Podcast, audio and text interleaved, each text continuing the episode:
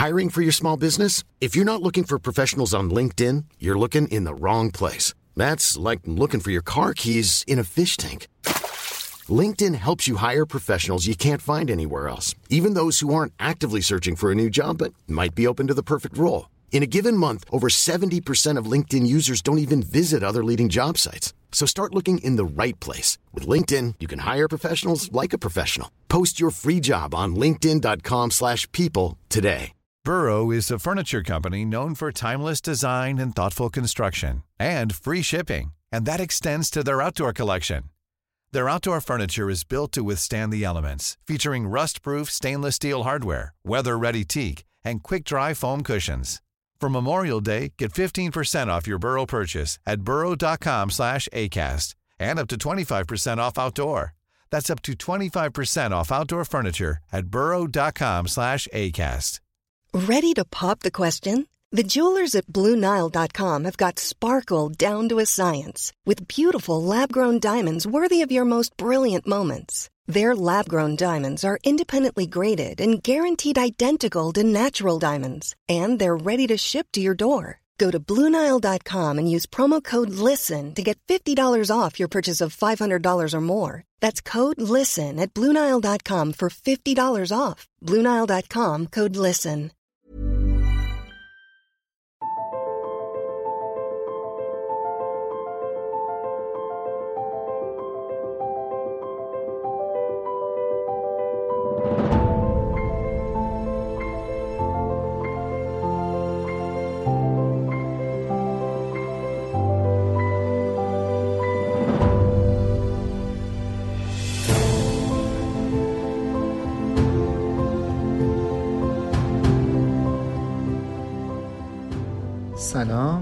اولین اپیزود از فصل دوم پادکست میم خوش اومدید. من مهدی عباسی هستم میزبان شما در این پادکست. و قبل از اینکه بریم سر اصل مقاله و گوش دادن به اپیزود می‌خوام چند دقیقه راجع به اتفاقاتی که قراره تو فصل دوم بیفته باهاتون حرف بزنم.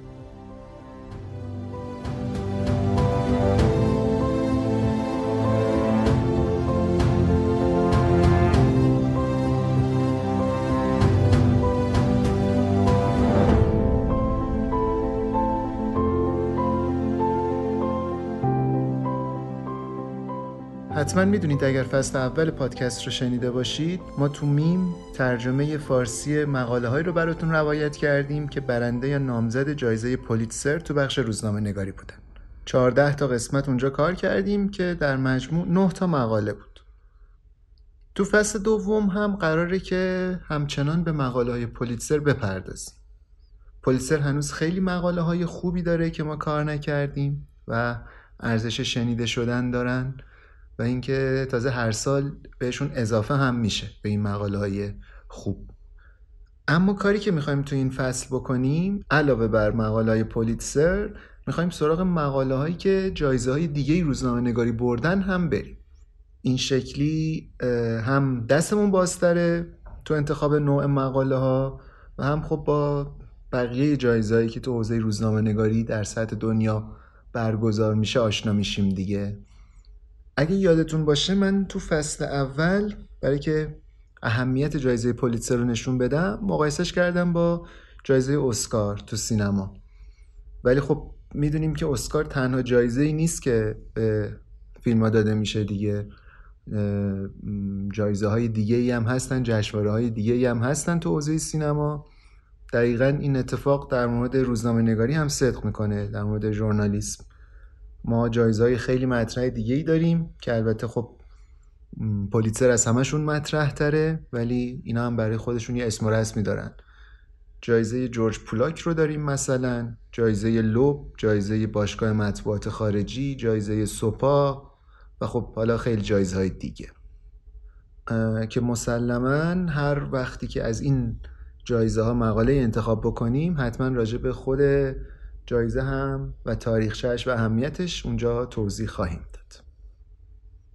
یه نکته دیگه که می‌خوام بهتون بگم در موردش بحث حامی شدن و حمایت از پادکسته حتما می‌دونید تو این چند مدت سایت های زیادی به وجود اومدن که نزدیک می‌کنن تولید کننده های محتوا رو با طرفداراشون و مخاطبهاشون. که اونجا برن و اگر که دوست داشته باشن کمک بکنن به تولید کنندگان محتوا. یکی از این سایت ها هم حتما اسمش رو توی پادکست های دیگه هم شنیدین هامی باشه. که می‌تونید اگر پادکست مورد علاقتون رو دوست داشتید برید و اونجا ازش حمایت کنید و دونیت کنید و بهش کمک بکنید.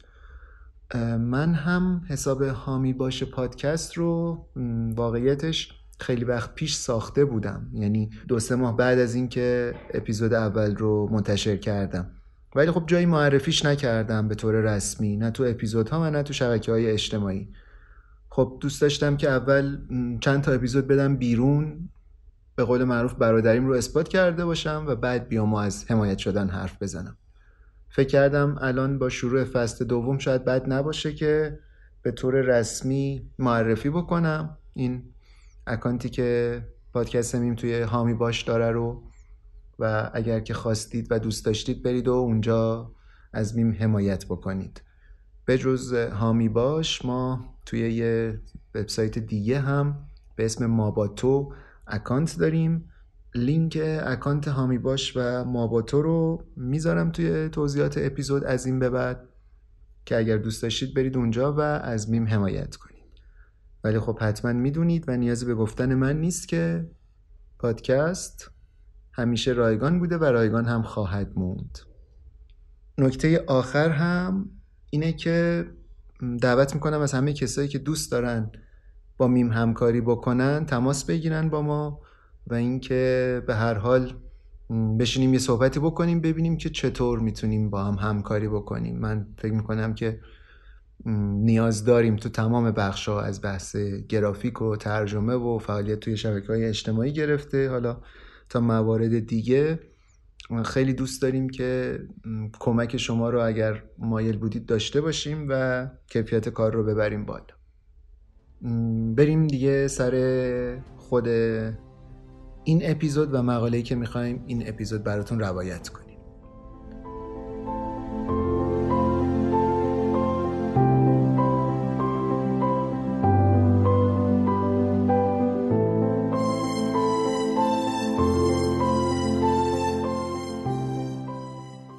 عنوان اصلی این مقاله هست The Last Diplomat.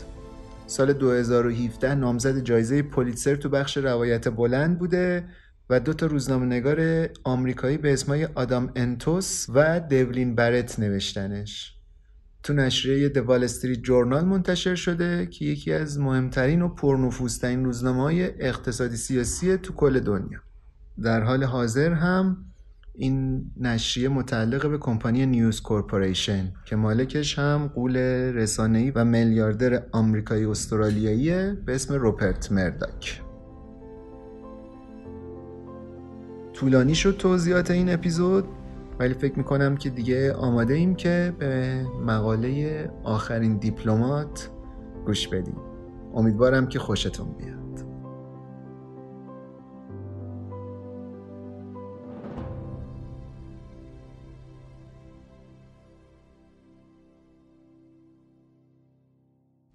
صبح روز 21 اکتبر 2014 هنوز ساعت 8 نشده بود که خانم رابین ریفل پرید تو ماشین فورد فوکوسش کیف بنفشش رو انداخت رو صندلی عقب و مسیر 20 دقیقه‌ای خونش تا محل کارش تو ساختمون وزارت خارجه رو رانندگی کرد. اون روز یه سهشنبه معمولی بود و عمده برنامه کاری ریفل جلسه با کارمنداش بود. وقتی رسید دفتر اول ایمیلاشو چک کرد بعد از اونم رفت اتاق کنفرانس تا به جلسه ها برسه. موبایلشو با خودش نبرد و گذاشت رو دفترش بمونه. واسه همین نفهمید از شرکتی که سیستم ضد سرقت خونش رو خریده بهش زنگ زدن. اپراتور شرکت وقتی دید ریفل جواب نمیده دخترش رو گرفت. الکساندرا. و گفت سریع بره خونه و در و پنجره ها رو چک کنه. گویا کسی وارد خونه شده. جلسه ها که تموم شد و ریفل برگشت دفتر موبایلش دوباره زنگ خورد. این دفعه الکساندرا بود. که از صداش معلوم بود حسابی ترسیده کسایی که وارد خونه شده بودن به خودشون زحمت نداده بودن آژیرا رو قطع کنن چون از اداره تحقیقات فدرال Federal Bureau of Investigation یا همون FBI اومده بودن ریفل خبر رو که شنید سریع کیفش رو برداشت و دوید سمت خونه وقتی رسید دید مامورا واسه خودشون میرن تو و میان بیرون. تازه از روی فرشای آنتیکی رد میشن که با زحمت از سفرهای آسیاییش آورده بود. دوتا کامپیوتر خودش رو جمع کردن و بردن با آیپد الکساندرا و هر چیز برقی دیگه ای که تو خونه بود. همه جا رو گشتن. هرچی کاغذ و ورق بود ریختن تو جعبه و بدون اینکه یک کلمه حرف بزنن همه چیز رو گذاشتن توی ون سفید. ریفل دقیقا نمی‌دونست چه اتفاقی داره میفته دستاشو گذاشته بود پشت کمرش و عصبی طور تو حیات جلوی خونش را می‌رفت. یکم که گذشت دوتا معمور اومدن سراغش. قیافه هاشون سرد و زمخت بدون اینکه هیچ احساسی توش باشه. ازش پرسیدن شما هیچ خارجی می‌شناسی؟ ریفل اینو که شنید از تعجب خشکش زد. برای اینکه بهتر بشناسیم این خانم رو باید بدونیم ایشون تو 6 تا شهر بزرگ تو چهار تا کشور دیپلمات بود. سه سال سفیر آمریکا تو تونس شد و یه مدت هم به عنوان مشاور وزیر خارجه در امور آسیای جنوبی و مرکزی کار می‌کرد. اصلا شغل اصلی ریفل شناختن خارجی ها بود.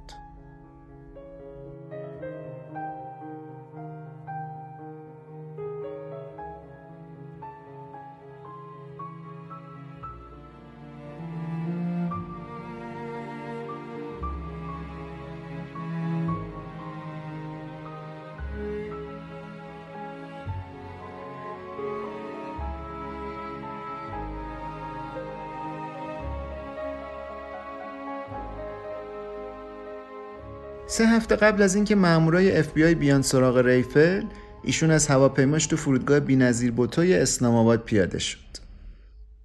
اون موقع شهر خیلی به هم ریخته بود. شرایط شرایط شبه جنگی بود یه جورایی. شورشی ها کلی از خیابونای اصلی شهر رو بسته بودن و راننده مجبور شد مسیر طولانی تری رو بره تا برسه به منطقه دیپلماتیک. کل اون تابستون از طرف مقامای پاکستانی به مامورای اطلاعاتی آمریکا خبرایی رسیده بود که احتمالا یک کودتا تو راهه واسه دفتر نماینده ویژه آمریکا در امور افغانستان و پاکستان جایی که ریفل کار می‌کرد زنگ خطر به صدا در اومده بود. اونا هم اهمیت این مسئله رو به کاخ سفید اعلام کرده بودن. حالا ریفل اومده بود پاکستان تا ببینه اوضاع واقعا از چه قراره.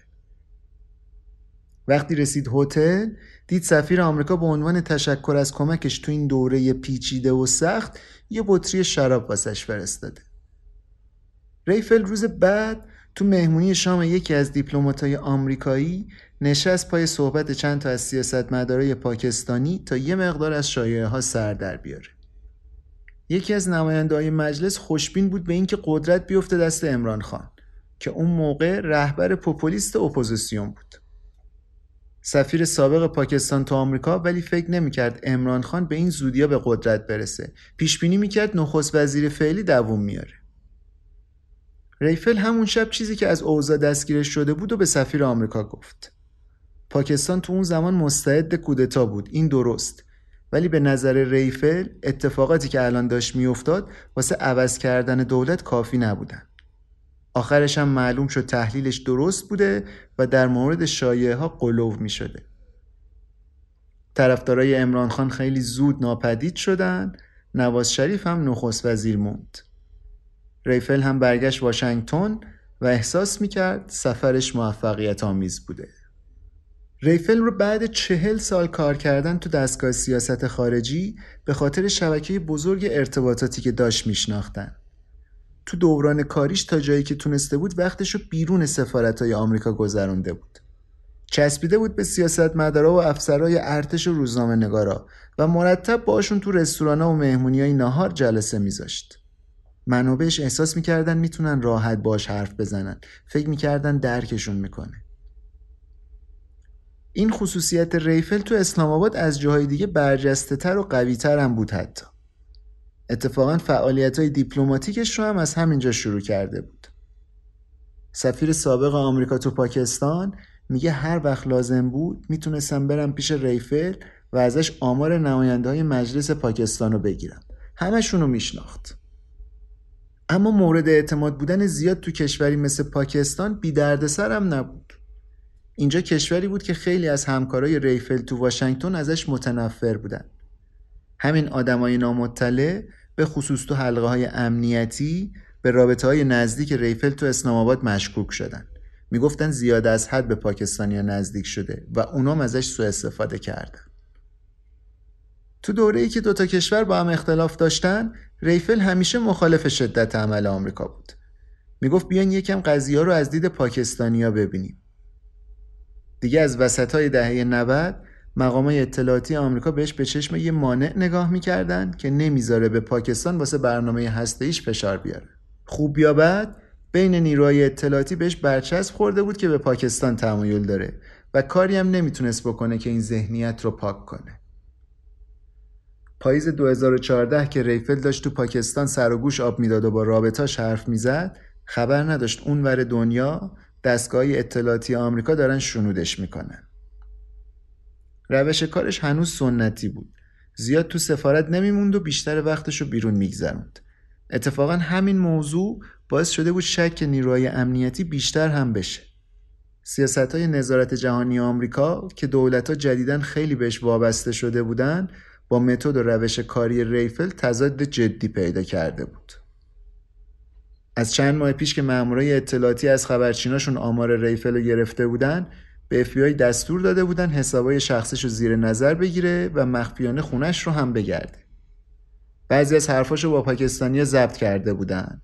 می‌گفتن داره پاشو از گلیمش درازتر می‌کنه. پیامی که داشت مخابره می‌شد این بود که ریفل باید ساکت بشه. اخباری که از همین سفر آخر ریفل رسید دست سازمانای اطلاعاتی دیگه ضربه آخر بود. مامورایی که میپاییدنش مطمئن شدن رابین ریفل تهدیدی علیه امنیت ملی.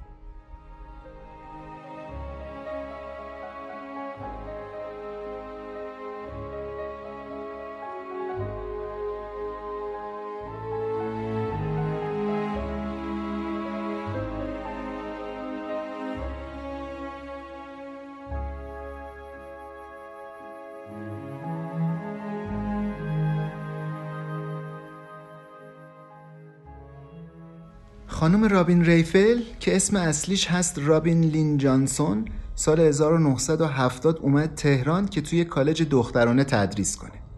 23 سالش بود اون موقع. یه شهر کوچیک تو ایالت واشنگتن به اسم لانگ ویو به دنیا آمده بود. تو بچگی خوندن مجلای نشنال جئوگرافیک و رمانای تاریخی پدرش نسبت به دنیا و اتفاقاتی که توش میفته کنجکاوش کرد. این موهای بلوند و این صورت استخونی و هیکل تراشیدهش گاهی آدم و یاد یه بازیگری مینداخت که اون موقع خیلی مشهور بود. کندیس برگن. تو تهران با یه دیپلمات آمریکایی آشنا شد به اسم آرنولد ریفل. آرنولد واسه سفارت آمریکا کار می‌کرد. یه آدمی بود قد بلند 185 قدش بود. از این عینک Ray-Ban خلبانی ها می‌زد. تیپش هم همچین رسمی طور بود همیشه. هر کی نمیشناختش از رو ظاهر فکر می‌کرد خیلی آدم جدیه. ولی همه چی بود آرنولد به جز جدی. هر جا می‌رفت یه مهمونی هم پشت سرش را میافتاد. تهران اون زمان تو اوج دوره شکوفایی نفتیش بود. این زوج جوون هم هر شب آخرین مدای روز پاریس رو می‌زدن و می‌رفتن جایی مثل هتل نادری و با خواست جامعه مهمونی می‌کردن و می‌زدن و میرقصیدن. سال 1972 رابین 25 ساله با آرنولد ازدواج کرد. مراسمشون رو تو باغ سفارت آمریکا گرفتن. جایی که کمتر از 8 سال بعد تبدیل شد به اصطلاح لانه جاسوسی و افتاد دست نیروهای انقلاب ایران. عکس مراسم اینا تو تهران هم جالبه. تو مطالب تکمیلی می‌تونید ببینید. به هر حال ریفلا وقتی سال 1975 منتقل شدن پاکستان یه زوج پر انرژی بودن و تو سفارت مرتب مهمونی می‌گرفتن. فیلم های روز آمریکایی را اکران می‌کردن مثلا. ولی کم کم شروع کردن به سردر آوردن از تعاملات سیاسی و اجتماعی پاکستان. همین دوره بود که ریفل دوزاریش افتاد عجب جای پیچیده ای این کشور. اسلام آباد جای ساده ای نبود واسه کار کردن دیپلماتا. سخت می‌شد اتفاقات اینجا رو درک کرد. حرفا همیشه دو پهلو بودن. حتی کارکشته بازی هم نمی‌تونستن تشخیص بدن کی داره اوضاع و کنترل می‌کنه یا کی داره واسه کی کار می‌کنه. یکی از همکارای ریفل که دهه هفتاد با هم تو اسلام آباد کار می‌کردن میگه بیشتر مقامات بالای پاکستان انگلیسی حرف می‌زدن. واسه همین این تفکر اشتباه بین دیپلماتای هر دو تا طرف جا افتاده بود که هر کسی که انگلیسی حرف می‌زنه یه جور فکر می‌کنه. در صورتی که اصلا اینطور نبود. گاهی تفاوتها انقدر زیاد بود که انگار داریم تو دو تا دنیای مختلف زندگی می‌کنیم. سال 1978 که ریفلا برگشتن واشنگتن رابین گفت من بچه می‌خوام. آرنولد پایه نبود ولی یه دختر از ازدواج قبلیش داشت که تازه زیادم همدیگر رو نمی‌دیدن. حوصله بچه جدید نداشت. سر همین اینا سال 1982 از هم جدا شدن. 6 سال بعد آرنولد که سفیر آمریکا تو پاکستان شده بود توی سانحه هوایی مشکوک کشته شد. ماجرا هم این بود که ژنرال ضیاءالحق نخست وزیر اون موقع پاکستان داشت از بازدید یه مانور نظامی آمریکا برمیگشت که هواپیماش سقوط کرد و خودش و 29 تا از همراهاش کشته شده. آرنولد هم یکی از کشته شدهایی بود که تو این هواپیما بودن. رابین ریفل با اینکه بعد آرنولد دوباره دیگه هم ازدواج کرد ولی فامیلیشو عوض نکرد. و گذاشت همون ریفل بمونه به همکاراش می‌گفت همه تو کار منو به این اسم می‌شناسن به خاطر موقعیتی که آرنولد تو پاکستان داشت اسمش اعتبار زیادی می آورد. یکی از دوستای ریفل میگه ولی این فامیلش رو عوض نکرد چون آرنولد عشق زندگیش بود. سال 1993 بیل کلینتون که ریفل رو از دوران دانشگاه میشناخت بهش پیشنهاد داد بشه مشاور وزیر در امور آسیای جنوبی و مرکزی. اینطور شد که 18 سال بعد از اینکه ریفل برای اولین بار پاشو گذاشت اسلام آباد الان تبدیل شده بود به یکی از مهره های اصلی سیاست خارجی ایالات متحده تو پاکستان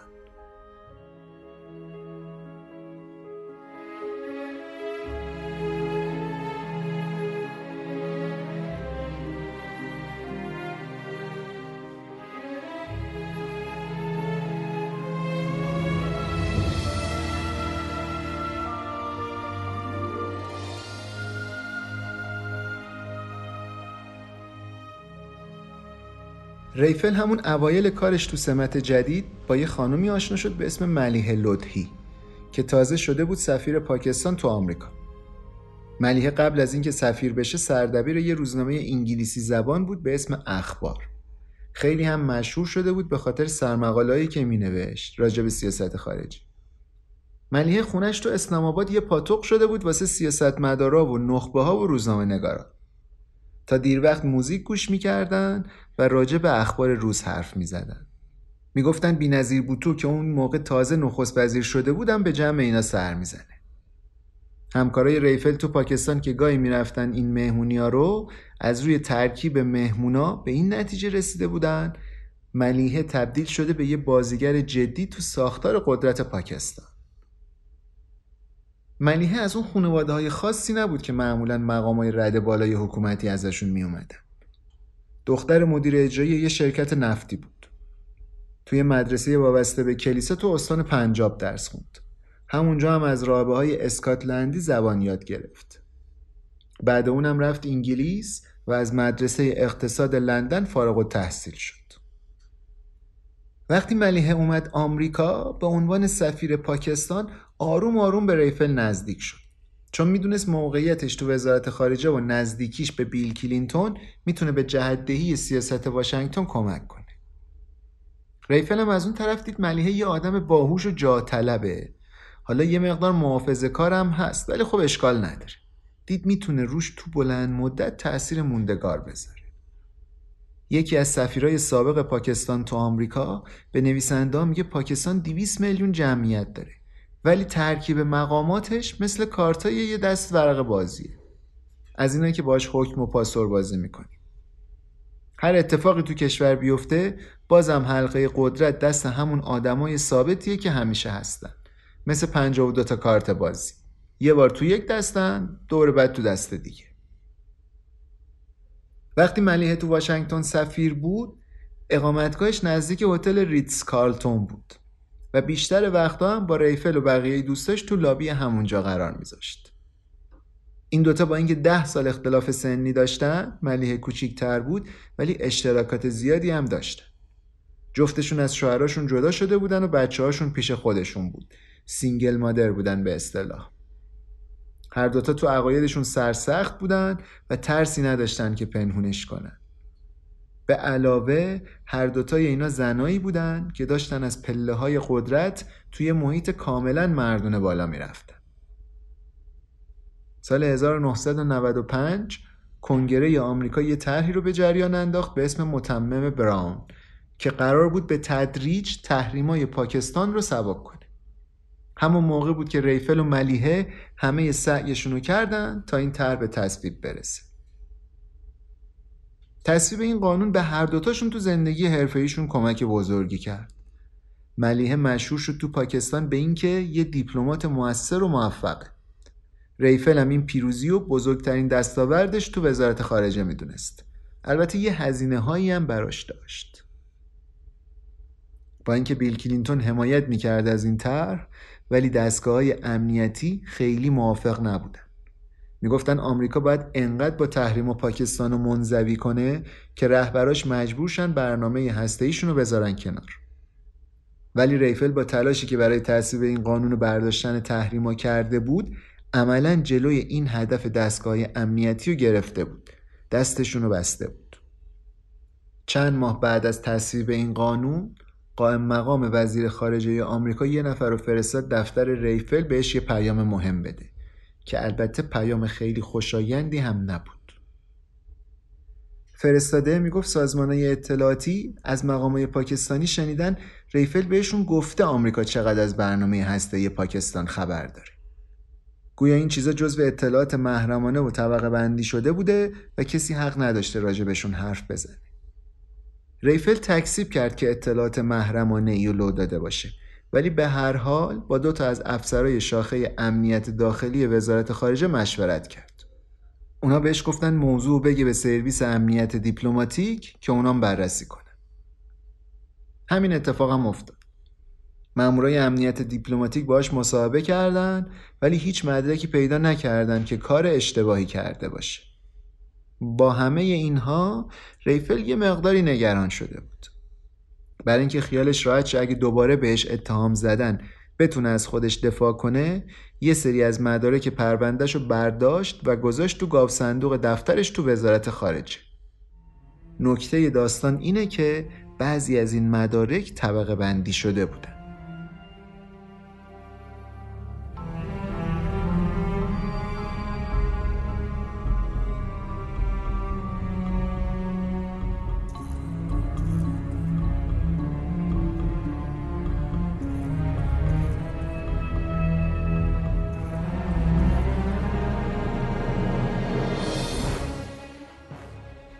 سال 2003 ریفل یه پست گرفت تو بغداد.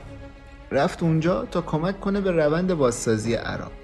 اونم وسط هرج و مرج اون زمان. اونجا هم مثل پاکستان روسری سرش می‌کرد و با ماشین شخصی و بدون محافظ می‌رفت سر قرارش با منابعش. یکی از مافوقای ریفل تو عراق میگه هر کاری که می‌دونست باید انجام بشه رو انجام می‌داد. بعد اگه مشکلی پیش میومد عذرخواهی می‌کرد. همیشه لب مرز حرکت می‌کرد ولی هیچ وقت از خط قرمز رد نمی‌شد. دو سال که از کار کردن ریفل تو عراق گذشت فهمید این هرج و مرجی که اینجا هست کلی از کارهایی که آمریکا تو عراق کرده رو داره بی اثر می‌کنه. دید موندن دیگه اینجا فایده ای نداره و تصمیم گرفت از وزارت خارجه بیاد بیرون. این شد که برگشت آمریکا تا بازنشست شه. یه روز قبل از جشن بازنشستگیش تو سال 2005 کتابا و یادگاریا و عکسا و البته اون مدارکی که گفتیم واسه روز مبادا نگه داشته بود رو برداشت و همه چی رو با خودش برد خونش. روز بعد وقتی مراسم تموم شد باید پرواز می‌کرد به دوبی تا یه کنفرانسی اونجا شرکت کنه. قبل از اینکه بره فرودگاه همه مدارک رو برداشت و گذاشت تو کمد ماهگونی رنگ زیر زمین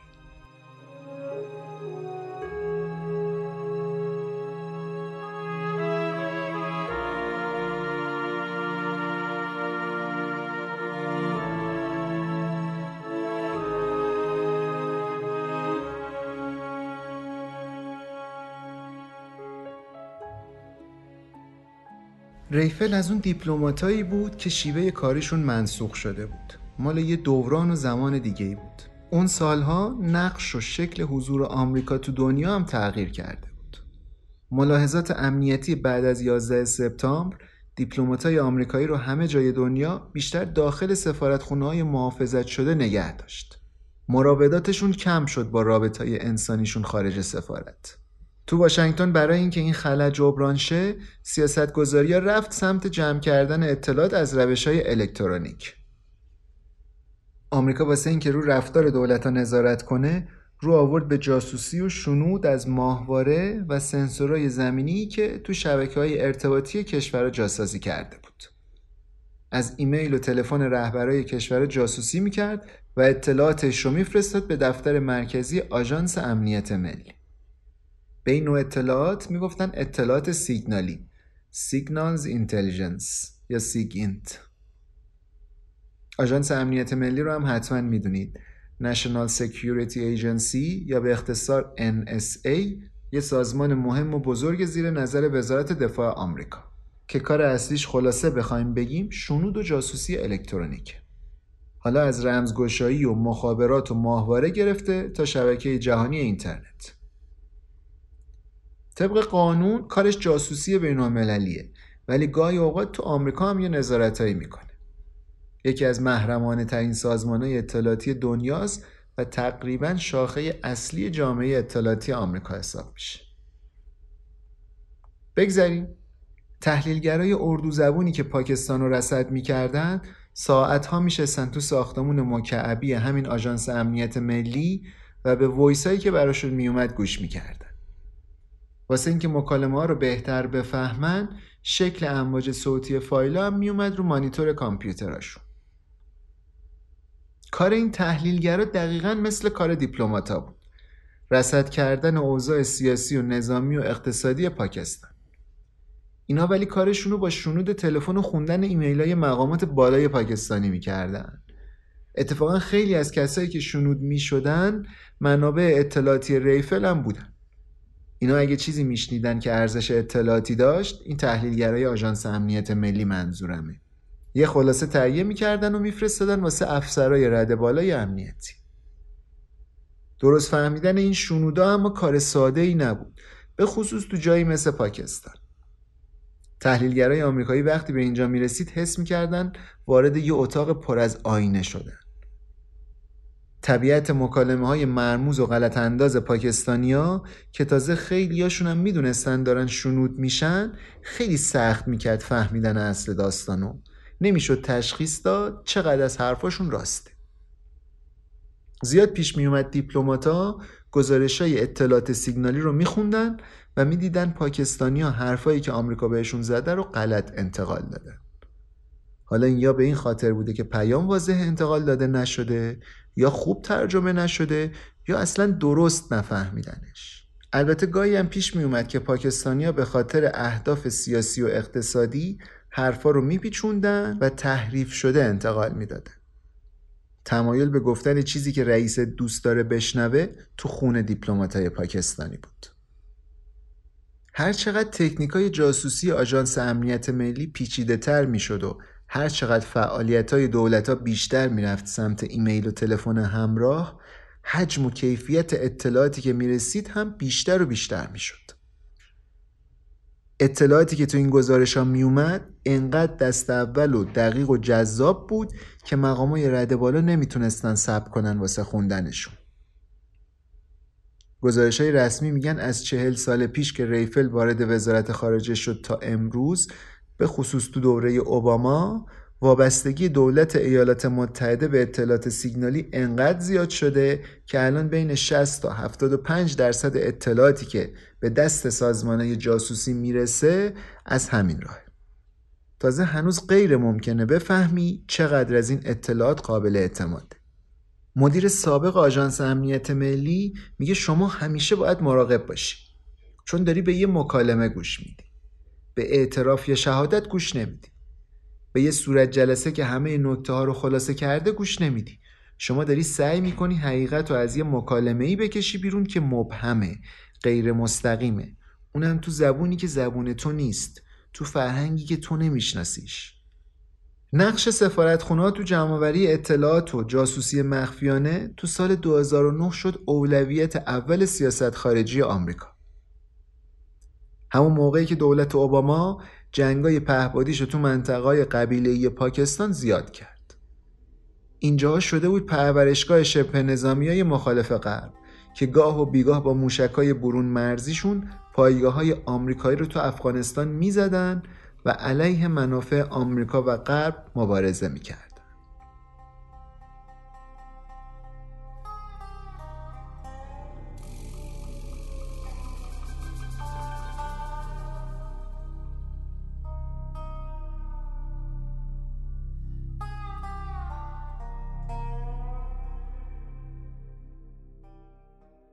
ریفل چهار سال بعد از بازنشستگیشو به عنوان لابیگر تو واشنگتن کار کرد. برگشته بود شهرش بعد از سه تا ازدواج ناموفق و حالا وقت بیشتری داشت که با دوتا دختر جوونش بگذرونه الکساندرا و آنا. حتی می‌رسید با دوستاش تو جاده های کنار رودخونه تو جورج تاون پیاده روی طولانی کنه. ولی با اینکه از اوقات فراغتش لذت می‌برد از لابیگری خسته شده بود. حوصله سر و کله زدن با کارفرماها و پول گرفتن ساعتی رو نداشت تابستون 2009 واسه ریفل 61 ساله یه اتفاق مهم افتاد. وقتی که توی مهمونی اسرونه دوست قدیمی شدید خانم ان پترسون که اون موقع سفیر آمریکا تو پاکستان بود. وقتی بحث کشید به اوضاع سفارت پترسون به ریفل گفت اونجا آدمی که خوب پیچیدگی های پاکستان رو بفهمه نداره. می‌گفت اسلام آباد عجیب ترین جاییه که تا حالا کار کرد. پاکستان تازه اون موقع جای خطرناکتری هم واسه دیپلماتا شده بود. یه سال قبل تروریستا یه بمبگذاری کردن دم هتل ماریوت و بالای پنجاه نفر رو کشتن تو اسلام آباد. بیشتر وقت پترسون تو سفارت رو برنامه جنگ پهبادی CIA می گرفت. سرویس حفاظت دیپلماتیک وزارت خارجه خیلی نگران امنیت دیپلماتا تو اسلام آباد شده بود. خیلی کم پیش می اومد که مامورای سفارت برن بیرون وقتی هم مجبور می شدن برن با اسکورت و حفاظت کامل می رفتن. به خاطر مسائل امنیتی دوره مأموریت دیپلماتای وزارت خارجه تو پاکستان شده بود فقط یک سال تا یکم می‌خواست دستشون بیاد اوضاع اینجا چطوره باید برمیگشتن آمریکا مامورا اکثرا یا میشستن تو اتاقای امنشون گزارش های اطلاعات سیگنالی رو میخوندن یا بغل استخر آفتاب می گرفتن. پترسون می‌دونست ریفل از اون دیپلماتایی نیست که بعد از 11 سپتامبر ریشه گرفتن و می‌خوان قلعه آمریکا بسازن. از اونایی نیست که اولویت اصلیش رهگیری تهدیدا باشه. پترسون یکی رو می‌خواست که بهش تو مدیریت میلیون ها دلاری کمک کنه که آمریکا خرج می‌کرد تا دولت های نظامی جدید و همراه خودش نگه داره. کسی که بتونه درای گفتگو رو باز کنه و رابطه های موثری تو ساختار قدرت پاکستان داشته باشه. این شد که از ریفل خواست برگرده به کار. ریفل هم دوست داشت دوباره به کشورش خدمت کنه. از پترسون وقت خواست که فکراشو بکنه. زنگ زد به یکی از دوستای قدیمیش تو وزارت خارجه. ازش مشورت گرفت. اونم بهش گفت برگرد. گفت الان یه فرصت خوب پیش اومده که کارایی بکنی که واقعا به درد بخورن چند روز بعد ریفل پیشنهاد رو قبول کرد و برگشت به کار.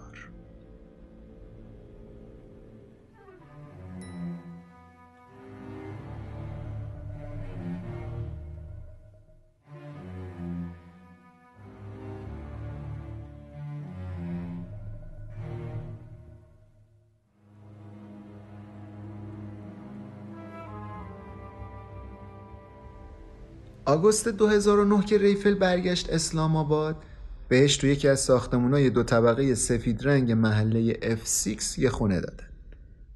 بیشتر ساختمونای این محله تو دهه 60 میلادی ساخته شده بودن. همون موقع که اسلام آباد به عنوان پایتخت پاکستان داشت رشد می‌کرد. یه ساختمون با حفاظت امنیتی بالا، دیوارای کلوفت و پنجرهایی که جلوشون میله آهنی بود. هر چقدر که خود خونه چنگی به دل نمی‌زد عوضش محله جبران کرده بود. خونش تا کافه های روباز منطقه کوهسار مارکت پنج دقیقه بیشتر راه نبود. اینجا پاتوق طبقه سیاسی جامعه بود. جمع می شدن و وسط خوردن ساندویج و آب میوه تئوریای توتهشون رو توضیح می‌دادن. ریفل مستقر که شد از یه وبسایت خرید و فروش ماشینای کار کرده یه تویوتای نقره‌ای خرید. یه مدلی که خیلی رایج بود تو پاکستان مثل پژو 405 تو ایران. اینجوری توجه جلب نمی‌کرد و می‌تونست آزادانه تو شهر بچرخه. لباس سنتی پاکستانی میپوشید. از اینایی که بهش میگن شلوار قمیس روسری سرش می‌کرد و با ماشینش از این مهمونی می‌رفت به اون مهمونی. همکارای دیگه شبیه این کارا رو هم نمی‌کردن یکی از رئیساش به نویسنده میگه اونجا مشهور شده بود به آخرین موهیکان داخل پرانتز بگم آخرین موهیکان اسم یه فیلم حماسی تاریخیه واسه سال 1992 The Last of Mohicans. مایکل مان ساخته و دنیل دی لویس هم توش بازی کرده. موزیک این فیلم هم بین ما ایرانی خیلی مشهوره.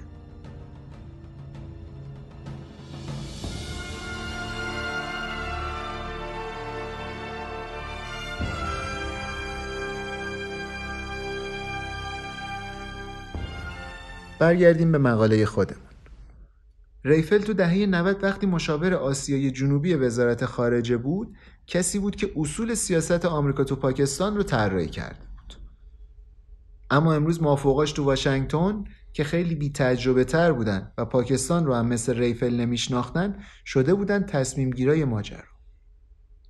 تو خود اسلام ولی به هر حال بازیگرای قدرت خیلی عوض نشده بودن. فقط یکم عنواناشون عوض شده بود. وزیر شده بود معاون نماینده شده بود استاندار قاضی شده بود وکیل. همون 52 تا کارت ورق که گفتیم پیشتر فقط از این دست به اون دست منتقل شده بودن. واسه همین ریفل تونست سریع دوباره وارد بازی بشه. هر روز عصر میشه پای صحبت خبرنگارای محلی تو کافه های کوهسار مارکت. یه روز با یه ژنرال رد بالای ارتش قرار میذاشت. روز دیگه پرواز می‌کرد لاهور یا کراچی که مهمون برنامه های خبری تلویزیونشه بعدش با تاجرا و بعد اونام با مقام های محلی جلسه میذاشت. فضا رو هم همیشه غیر رسمی می‌کرد تا از تشریفات و دیپلماسی فاصله بگیره و بتونه رک و مستقیم حرفشو بزنه. این توانایی رو بعد سالها کار کردن تو این کشور به دست آورده بود. ریفل تو آخرین مأموریتش تو پاکستان اونقدر مقبولیت به دست آورده بود و همه بهش اونقدر اعتماد داشتن که گاهی مقامای پاکستانی به اشتباه فکر می‌کردن قدرتش از سفیر هم بیشتره. یه نماینده سابق بانک جهانی تو اسلام آباد میگه شما با یه دیپلمات آمریکایی حرف نمی‌زدین. شما با رابین ریفل حرف می‌زدین. کار اصلی ریفل تو اسلام آباد تمرکز رو کمک های مالی آمریکا ولی گاهی چراغ خاموش نامه هم جابجا می‌کرد. واسه همکارای دیپلماتش که ارتباطات ریفل رو نداشتن پیغام رد و بدل می‌کرد. البته بی خطر نبود این کار. تو این شغل دومش پیش می اومد ازش می‌خواستن وارد مسائلی بشه که از حوزه اختیاراتش خارج بود. ریفل که دیگه خوب تو اسلام آباد مستقر شد و جا افتاد دوباره وصل شد به ملیحه. رابطه دوستی و کاری این دوتا خانوم دوباره مثل قبل زیاد شد و جفتشون واسه هم شدن بهترین منابع اطلاعات. ملیحه اون موقع تو دولت نبود. برگشته بود تو کار اخبار. توی روزنامه ها ستون ثابت داشت و می‌رفت کارشناس برنامه های تلویزیونی می‌شد. مقام های آمریکایی اما شک نداشتن ملیحه یه کسی بیشتر از یه روزنامه نگار معمولی. ملیه تو 6 سالی که واشنگتن سفیر بود یه اعتباری به دست آورده بود به عنوان یه منبع قابل اعتماد که از طریقش می‌شد فهمید مقامای پاکستانی چطوری فکر می‌کنن. آدم موجهی بود که می‌تونست پیامای آمریکا رو برسونه به رهبرای نظامی پاکستان. دلیلی هم که مقامای آمریکا بهش اعتماد کرده بودن این بود که از خیلی وقت پیش آژانس امنیت ملی تحت نظرش گرفته بود و رسدش می‌کرد. ولی یکی از مقامای آمریکایی میگه به هر حال ملیحه تو بازی بود. یه وقتی ممکن بود دیپلماتای آمریکایی برن سراغش ازش بپرسن پاکستان تو این موضوع چطوری فکر می‌کنه. گاهی هم یه سری از پاکستانیا صداش می‌کردن و میپرسیدن به نظرت الان آمریکا قرار چیکار کنه؟ وقتی ریفل و ملیحه همو می‌دیدن ملیحه عادت داشت از حرفاشون نوت برداره. نزدیکاش می‌گفتن اینا برای سرمقاله هایی که تو روزنامه ها می نویسه آمریکایی ها می‌گفتن ولی یادداشت برمیداره که به مقامای دولتی و ارتشی پاکستان گزارش بده. ریفل ولی برعکس ملیحه مخفیانه اطلاعات جمع می‌کرد. دفترش رو همیشه تو کیفش میگذاشت و وقتی برمیگشت تو ماشین نکته های مهم حرفاش رو یادداشت می‌کرد.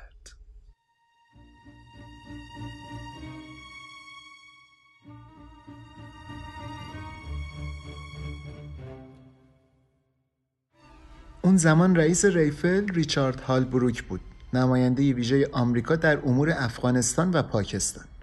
این سمت به تازگی تو وزارت خارجه درست شده بود. هالبروک تیمش رو تشویق می‌کرد هرج و مرج خلاقانه به وجود بیارن و کارها رو از طریق کانالهای غیر رسمی و میونبرهای دولتی پیش ببرن.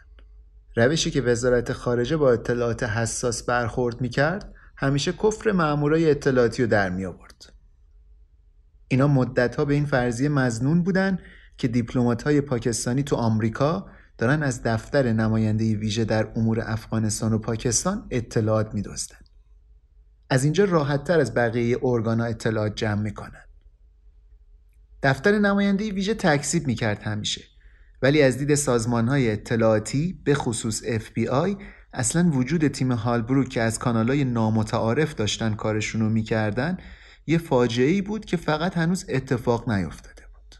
سال 2010 تقابل فعالیت های جاسوسی با تحرکات دیپلماسی بیشتر هم شد. دیپلومات های آمریکا تو پاکستان به CIA فشار می آوردن تو حمله های پهبادیشون به منطقه های قبیله نشین پاکستان بیشتر دقت کنن. CIA هم از اون طرف بهشون می‌گفت راجع به برنامه پهبادی آمریکا هیچ حرفی به مقامات پاکستانی نزنین حتی تو ملاقات های خصوصیتون. اگرم اونا سوال پرسیدن بحث و عوض کنید. دیپلمات های رد بالاتر ولی می‌دونستن همچین کاری تقریبا غیر ممکنه. بحث پهبادا تو هر مجلسی پیش می اومد تو هر مکالمه ای نمی‌شد قضیه رو پیچوند. ریفن هم البته چیز زیادی از جزئیات برنامه پهبادی آمریکا نمی‌دونست. سطح دسترسی اطلاعاتیش اونقدر نبود که برنامه مخفیانه رو پوشش بده. وقتی رابطه پاکستانیش راجع به حمله ها گله می‌کردن همون چیزی رو بهشون می‌گفت که بقیه دیپلمات ها می‌گفتن. اینکه اگه ارتش پاکستان بیشتر تلاش می‌کرد شبه نظامی ها رو تو مناطق قبیله خودشون کنترل کنه لازم نبود آمریکا با این شدت وارد عمل بشه. امران خان که الان نخست وزیر پاکستانه حتما می‌دونید موقعی که این مقاله داشته نوشته می شده یه سیاستمدار پوپولیست بود. اوایل اپیزودم گفتیم. سردستای مخالفای برنامه پهبادی آمریکا تو پاکستان هم حساب می شد میگه من دو بار با ریفل جلسه گذاشتم و وقتی راجع به حمله اعتراض کردم ریفل همزاد پنداری می‌کرد با حرفام. نمی‌تونستم بفهمم موضعش دقیقا چیه ولی فکر می‌کنم می‌تونستم منظورم رو بهش برسونم. تو سال 2010 هالبروک همون نماینده ویژه در امور افغانستان و پاکستان. به خاطر پارگی آورت فوت کرد. بعد از هالبروک تندرای واشنگتن که پاکستان رو یکی از دشمنای اصلی آمریکا می‌دیدن تمام تلاششون رو کردن که کارهایی که تیمش کرده رو بیاثر کنن. تو همین دوران یه پیمانکار CIA تو پاکستان دو نفر رو کشت که باعث شد تنش بین دوتا کشور بره بالا. بعد از اونم تو ماه می 2011 آمریکا تو عملیات کشتن بن لادن حریم هوایی پاکستان رو نقض کرد که دیگه این یکی یه جنجال حسابی را انداخت. همونطور که نفوذ سیا بیشتر می‌شد و روابط آمریکا و پاکستان تیره تر ریفل به مافوقاش تو وزارت خارجه هشدار می‌داد سعی کنن پیوندای قوی که با پاکستان دارن و حفظ کنن. هر کسی دیگه ای که بود شاید سعی می‌کرد تو جریان قالب روز سوار شه و موضع های تند بگیره علیه پاکستان. ولی ریفل می‌گفت خیلی مهمه هر کاری می‌تونیم بکنیم تا مشکلات حل بشن نه اینکه بهشون اضافه بشه. توضیح دادیم پیشتر. سبک کاری ریفل اینطوری بود که زیاد تو دفترش تو سفارت وقت نمیگذرد بیشتر بیرون بود. یه وقتایی پیش میومد که دیگه شب بر نمیگشت سفارت. کاغذها و مدارکش هم همینجوری رو میزش میموندن و در اتاقش هم قفل نمی‌کرد. سر همین قضیه ها چند بار مامورای حراست بهش هشدار دادن یه توبیخنامه کتبی هم واسه اومد از خود وزارت خارجه. اینجور توبیخنامه ها البته چیز خاصی نبود روال بود بین دیپلماتا. اما بعضی از نزدیکای ریفل می‌گفتن این یکی لحنش یه مقدار تندتر و جدیتر بوده و بعدا مشخص شد که روی زندگی شخصیش هم تأثیر خیلی زیادی گذاشته.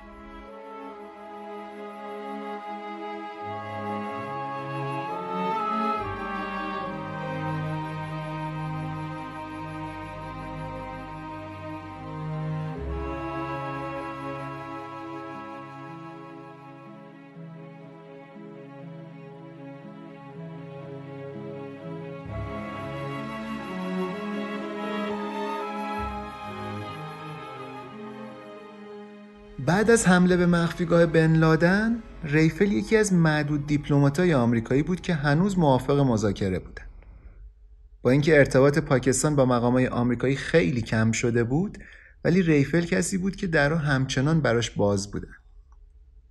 دو سال از مأموریت ریفل تو پاکستان گذشته بود و تو این مدت روابط با آمریکا انقدر سرد شده بود که روی اجرای برنامه کمک مالی هم تاثیر گذاشته بود. تاثیر منفی البته. این شد که دیگه بودن ریفل تو اسلام آباد توجیه زیادی نداشت. عوضش یه پست بهش پیشنهاد دادن که بره واشنگتن و بشه مشاور نماینده ویژه جدید تو امور افغانستان و پاکستان. یعنی آقای مارک گروسمن. قرار شد اونجا اتفاقای سیاسی پاکستان رو تحلیل کنه و سیاست های آمریکا رو واسه مقامات رد بالا توضیح بده. ریفل تو این شغل جدیدش یه مقدار محدودتر شده بود. باید قبل سفرش به اسلام آباد میشست با تیم گروسمن جلسه میذاشت و برنامه سفرش رو دقیق با اینا هماهنگ می‌کرد. دقیقا کیو قراره ببینه و چی بهشون بگه از قبل مشخص می‌شد. اینجا با وجود تجربه های زیاد قبلیش از مذاکره های محرمانه کاخ سفید با طالبان افغانستان هم گذاشته بودنش کنار. تو اسلام آباد ولی فضا متفاوت بود. خیلی از پاکستانیا فکر می‌کردن ریفل هنوز همون بازیگر کلیدیه که دهه 90 بود.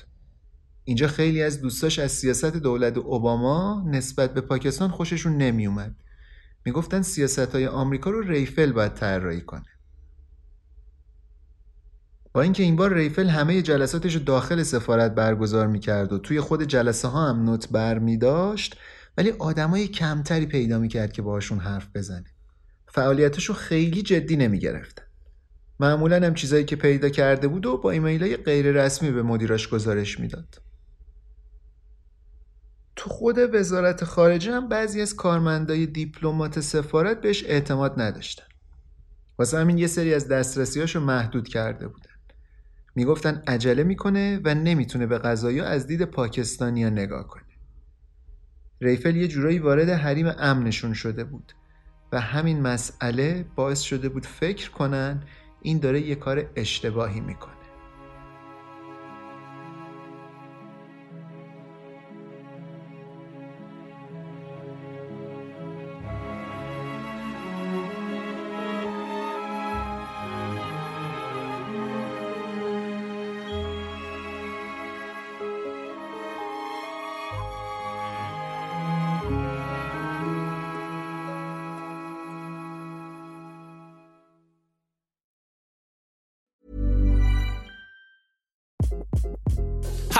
This is Craig Robinson from Ways to Win, and support for this podcast comes from Invesco QQQ, the official ETF of the NCAA. Invesco QQQ is proud to sponsor this episode and even prouder to provide access to innovation for the last 25 years. Basketball has had innovations over the years too. We're seeing the game played in new ways every day. Learn more at Invesco.com slash QQQ. Let's rethink possibility. Investco Distributors, Inc. Burrow is a furniture company known for timeless design and thoughtful construction and free shipping, and that extends to their outdoor collection. Their outdoor furniture is built to withstand the elements, featuring rust-proof stainless steel hardware, weather-ready teak, and quick-dry foam cushions. For Memorial Day, get 15% off your Burrow purchase at burrow.com slash ACAST and up to 25% off outdoor. That's up to 25% off outdoor furniture at burrow.com slash ACAST.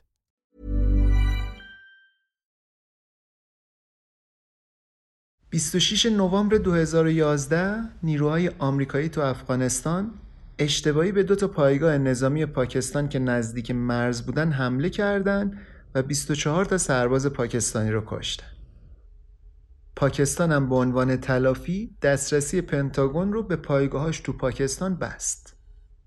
این پایگاه خیلی مهمه چون نیروهای آمریکایی و بین المللی داخل افغانستان رو تغذیه می‌کنه. پاکستانی ها می‌گفتن آمریکا باید رسما عذرخواهی کنه کاخ سفید ولی قبول نمی‌کرد. ریفل شاکی شده بود از اوضاع. نمی‌تونست باور کنه آمریکا داره روابطش رو با پاکستان به خطر میندازه. اونم به خاطر معذرت خواهی نکردن. واسه یه کاری که اصلا مشخص اشتباه بوده. تو ژانویه ریفل یه ایمیل زد به رئیسش و توش نوشت فقدان عذرخواهی ایالات متحده بابت مرگ 24 سرباز پاکستانی کدورتی عمیق در روابط دو جانبه با این کشور ایجاد کرده است. چند تا از همکارای ریفل میگن تو اسلام آباد آدمای بیشتری بودن که حرفای ریفل رو بفهمن. واسه همین وقتی اونجا بود حس بهتری داشت. ریفل می‌دونست افسرای اطلاعاتی آژانس امنیت ملی زیر نظرش دارن. فکر می‌کرد وقتی به صدای ضبط شدهش گوش بدن و ایمیلایی که به پاکستانی زده رو بخونن می‌فهمن هیچ کار اشتباهی نکرد. چند تا از همکاراش می‌گفتن ریفل باید می‌فهمید خبرچینای پاکستانی حرفای خصوصیشو با آمریکایی‌ها میرسونن. و خب خیلی وقتا امانتدارای خوبی هم نیستن و حرفا رو عوض می‌کنن. اینا حدس می‌زدن احتمال اینکه ریفل سر این قضیه ها به درد سر بیفته خیلی زیاده. ولی هیچ کدومشون فکر نمی‌کردن. یه روزی به جاسوسی متهم بشه. Forward to achieving great things. She's a veteran American diplomat, outspoken and highly visible in Washington circles. Now, 67 year old Robin Rafel finds herself part of a counterintelligence investigation, shocking her coworkers. FBI agents searched Rafel's home and sealed her office at the State Department, where she was an advisor on Pakistan. Her security clearance has been pulled and her contract has not been renewed. Such investigations typically involve passing sensitive information to a foreign government. She was once married to Arnold Rafel, who was U.S. ambassador to Pakistan when he was killed in 1988 along with President Mohammed Zia ul Haq in a mysterious plane crash believed to be an assassination attempt.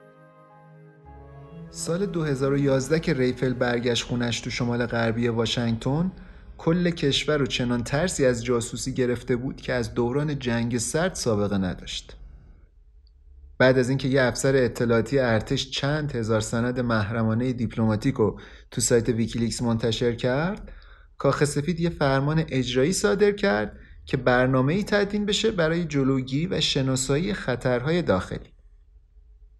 اوباما یه سال به سازمان جاسوسی و اف وقت داد که برنامه رو عملیاتی کنه.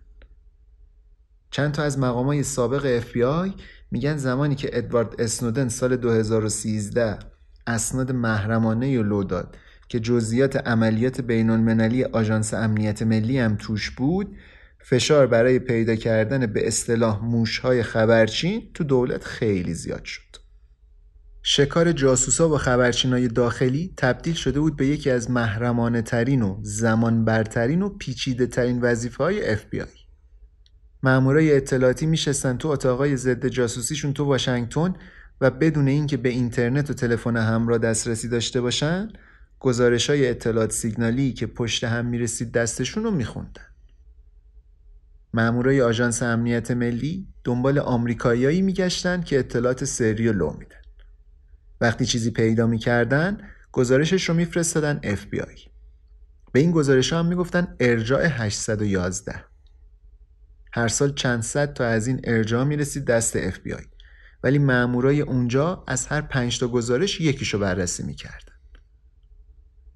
تو فوریه 2013 اطلاعاتی رسید دست FBI که مامورا شک کردن ریفل خبرچین پاکستانی است. یه سری گزارش که منبعشون استراق سم از مقامای پاکستانی تا آمریکا بود می‌گفتن ریفل اطلاعات حساس داخلی رو لو داده. این شد که دو تا مأمور FBI یه مرد و یه زن مسئول تحقیقات پرونده شدن. پرونده ریفل. هر دوتاشون هم رو پرونده های جاسوسی کار کرده بودن. تو اف بی آی روی این نوع پرونده ها اسم گذاشته بودن و می‌گفتن کار 65 یکی از این دوتا مأمور پرونده ریفل راجع به جاسوسای پاکستانی تجربه داشت. اون یکی هم کار 65 هایی رو می‌کرد که اسرائیل توش درگیر مأمورای تحقیقات اولین کاری که کردن این بود که رفتن و گذشته ریفل رو شخم زدن. البته تا جایی که حکم قضایی براش لازم نبود. نشستن پشت میزای کارشون تو ساختمون مدرن و جدید FBI تو واشنگتن نقشه شبکه ارتباطات ریفل رو هم گذاشتن جلوشون تا دنبال نشونه های لغزش خانم دیپلمات بگردن. یکی از اولین چیزایی که اینا بررسی کردن لیست تمام اشخاصی بود که ریفل باهاشون تلفنی حرف زده بود یا بهشون ایمیل داده بود. به همراه تاریخ و مدت زمانشون. به این لیست می‌گفتن metadata metadata ی ریفل نشون می‌داد واسه مدت طولانی با مقامات پاکستانی در تماس بوده که به اعتقاد FBI با سمت و رده سازمانیش همخونی ندارن مامورا با هیچ کدوم از مقامات وزارت خارجه که رو کار ریفل نظارت می‌کردن حرف نزدن به جاش مستقیم رفتن دفتر رئیس امنیت دیپلماتیک و ازش خواستن بهشون دسترسی کامل بده به مدارک و سوابق ریفل رئیس امنیت دیپلماتیک هم از ترس اینکه تحقیقات بی رو خراب نکنه چیزی به مقامات بالای وزارت خارجه نگفت. سوابق ریفل تو وزارت خارجه نشون می‌دادن وقتی تو سفارت اسلام آباد بوده واسه بیملاحظگی های امنیتی توبیخ رسمی شده. اسم ریفل از زمان شروع کارش تو سال 1977 بالای ده بار تو لیست توبیخی اومده بود. واسه نزدیکاش این عدد با توجه به مدت زمان چل ساله خدمتش خیلی ناچیز بود ولی واسه FBI زنگ خطر حساب می شد. مامورا بعد اینکه چند ماهی گذشته رو شخم زدن تصمیم گرفتن برن جلوتر. تونستن یه حکم قضایی بگیرن که باش مکالمه های اسکایپی ریفل رو با ملیحه و بقیه رابطه شونود کنن. مامورای تحقیق FBI وارد زندگی خصوصیش هم شدن. حسابای بانکیشو چک کردن و نگاه کردن کی هزینه های دانشگاه دوتا دخترشو پرداخت می‌کنه می‌خواستن ببینن آیا پاکستانی ها صورت حساباشو تصفیه می‌کنن یا نه فهمیدن وقتی تو بازنشستگیش به عنوان لابیگر واسه خودش کار می‌کرده یه بار عنوانشو معمور خارجی ثبت کرده که بتونه واسه پاکستان لابی کنه. FBI دید واضحی نداشت از اینکه ریفل کجای چارت سازمانی وزارت خارجه قرار می‌گیره. ایشون یه مشاور سیاسی بود با شأن و منزلت سفیر. ولی دیگه یه بازیگر کلیدی تو سیاست گذاری های آمریکا حساب نمی‌شد. با این حال ریفل کسی بود که به همه آدمایی که تو اسلام آباد واسه آمریکا مهم بودن دسترسی غیر رسمی داشت. حتی بیشتر از سفیر و نماینده CIA تو منطقه. مامورای تحقیق پرونده ریفل تجربه زیادی تو سر و کله زدن با دیپلماتا نداشتن و اصلا برخورد خاصی هم با دیپلماتای هم نسل ریفل نکرده بودن. طوری که ریفل حرف می‌زد این حس تو آدمای جوانتر به وجود می آورد که انگار داره به ملیحه و بقیه رابطه پاکستانیش اطلاعات ارزشمند میده. مامورا چند ماه ایمیلش رو خوندن و سوابقش رو بررسی کردن. به تلفناش هم گوش دادن. تا بفهمن آیا واقعا اسرار آمریکا رو لو داده یا نه. بعد اینکه دیدن رد پایی از مدرک پیدا نمی‌کنن گفتن خب بریم دنبال خود مدرک. FBI دیگه تصمیم گرفت رو درواسی رو بذاره کنار و ژانویه 2014 یه حکم تجسس منزل گرفت از قاضی که باش بتونن خونه ریفل رو تو واشنگتن مخفیانه تجسس کنن. چند تا مأمور که واسه جمعآوری مدارک و شواهد از محل آموزش داده بودن و فرستادن تا خونه ریفل رو بگردن. خونه سیستم امنیتی و دزدگیر داشت که از کارش انداختن. اول نشیمن و سه تا اتاق خواب چک کردن بعدش هم آشپزخونه از اونجا بود که رفتن زیر زمین و کمد ماهگونی رو اونجا پیدا کردن. توی کمد که نگاه کردن دیدن مدارک طبقه بندی شده پرونده ریفل تو سازمان حفاظت دیپلماتیک که واسه 20 سال پیشه اونجاست. مامورا همه چی رو مثل قبل گذاشتن سر جاش. فکر می‌کردن الان دیگه یه مدرکی دارن که لااقل به ریفل اتهام نگهداری اسناد طبقه بندی شده بزنن تصور می‌کردن می‌تونن با مدارکی که ارزششون واسه 20 سال پیش بود نشون بدن ریفل جاسوس پاکستان بوده و ملیحه هم رابطش. همون ماهی که اف بی آی خونه ریفل رو تجسس کرد خبرنگارا رئیس جدید اف بی آی رو تو یکی از سفراش دوره کردن و ازش پرسیدن آیا درسته که دولت داره جاسوسی مردم رو می‌کنه؟ اونم جواب داد نه. ما از مردم عادی جاسوسی نمی‌کنیم. ولی اگه شما تو قضیهایی درگیر هستی که من نگرانشونم اگه مواد قاچاق می‌کنی اگه درگیر جرم و جنایتی اگه تروریستی یا اگه خبرچین هستی من باید ازت جاسوسی کنم. چون باید بفهمم دقیقا داری چی کار می‌کنی. شغل ما اینه. شک اف بی آی دیگه وقتی به اوج خودش رسید که تو بعضی از مکالمات مقامای پاکستانی میشنید به جای اینکه اینا اسم ریفل رو ببرن بهش میگن منبعمون مامورا می‌گفتن طبیعت مکالمات ریفل و ملیحه همیشه یک طرفه بوده. یعنی همش ریفل داشته اطلاعات می‌داده به ملیحه. یکی از افسرهای قضایی میگه اینا تو حرفاشون می‌گفتن ریفل از اون منابعیه که بین خودشون معروف به جیب پشت شلوار. اینا منابع رسمی اطلاعاتی نبودن. یه دوستایی بودن که می‌خواستن غیر رسمی همکاری کنن.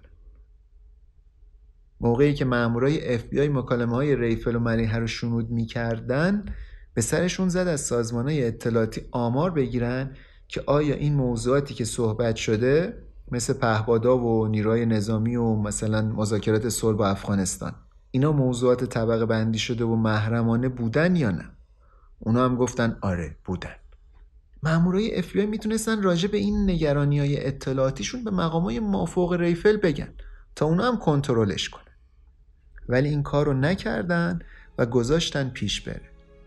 می‌خواستن مچشو سر صحنه جرم بگیرن.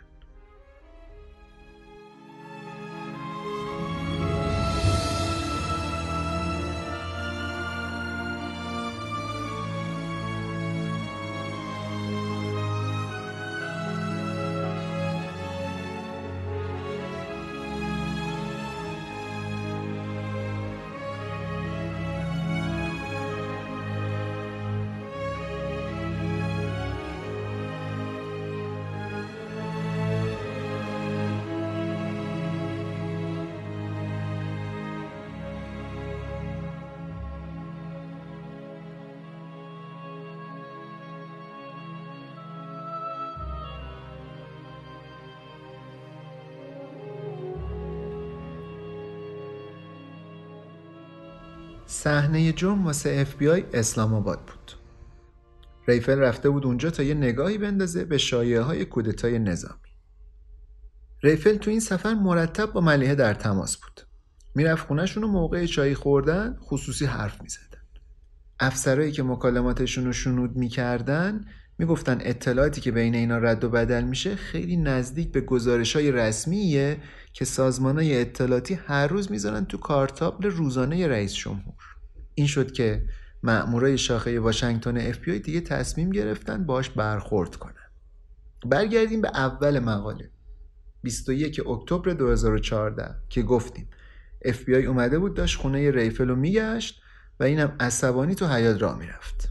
یکی از دوتا مأمور تحقیق پرونده همونجا ازش پرسید با کدوم یکی از پاکستانیا بیشتر از همه در تماسی ریفل جواب داد با جلیل عباس جیلانی سفیر پاکستان تا آمریکا. گفت از سالها پیش میشناسدش و رابطه اصلیشه. ولی هیچ اسمی از ملیحه نبود مامورا دیگه یک سالی می‌شد که پاییده بودنش میشناختنش. احساس کردن داره میپیچونه. پرسیدن مدارک طبقه بندی شده و محرمانه چیزی تو خونت داری؟ گفت نه نداره معمور مرده یکی از کاغذهایی که از تو کمد ماهگونی زیرزمین برداشته بود و نشونش داد و گفت پس این مهر کاملا سری چیه روی این نامه؟ ریفل هنگ کرد یهو. به من و من افتاد. گفت بله این اسناد محرمانه رو سال 2005 آورده خونش و بعدا یادش رفته براشون گردونه. معمور قانع نشدن ریفل به چه حقی مدارک سری دولت رو صاحب شده؟ همینطور که مکالمه اینا پیش می‌رفت لحن و سراحت حرفا هم تندتر می‌شد. کم کم ریفل شروع کرد به فکر کردن به وکیلایی که می‌شناسه. دید طوری که اوضاع داره پیش میره حتما وکیل لازم میشه. یکی از همکارای نزدیک ریفل میگه از یکی از دوستای مشترکمون شنیدم یه اتفاق بد واسه ریفل افتاده. زنگ زدم بهش اونم فوری جواب داد. پرسیدم چی شده؟ چه خبر اونجا؟ گفت مامورای اف بی آی همه وسایل شخصیمو شخم زدن و الکساندرا هم کلی ترسیده. اصلا نمی‌دونم این کارا واسه چیه. منم گفتم حتما یه اشتباهی شد. مامورای اف بی آی وقتی دیدن ریفل داره اونور حیاط تلفن حرف می‌زنه رفتن و ازش خواستن موبایلش رو تحویل بده. از اون ور تو ساختمون وزارت خارجه یه سری مامور با لباس ویژه رفتن از اتاق کار ریفل عکاسی کردن و همه درارم محکم چسب زدن. چند روز بعد برگشتن و جای چسبا رو با قفل عوض کردن. تنها کسی که تو وزارت خارجه از این ماجراها خبر داشت رئیس امنیت دیپلماتیک بود که اف چند ماه قبلتر بهش ماجرا رو گفته بود. اگه یادتون باشه گفتیم پیشتر. مامورای اف رفته بودن پیشش و ازش خواسته بودن بهشون دسترسی بدن به سوابق و مدارک ریفل. اونم واسه اینکه تحقیقات رو خراب نکنه به مقامای بالا چیزی نگفته بود.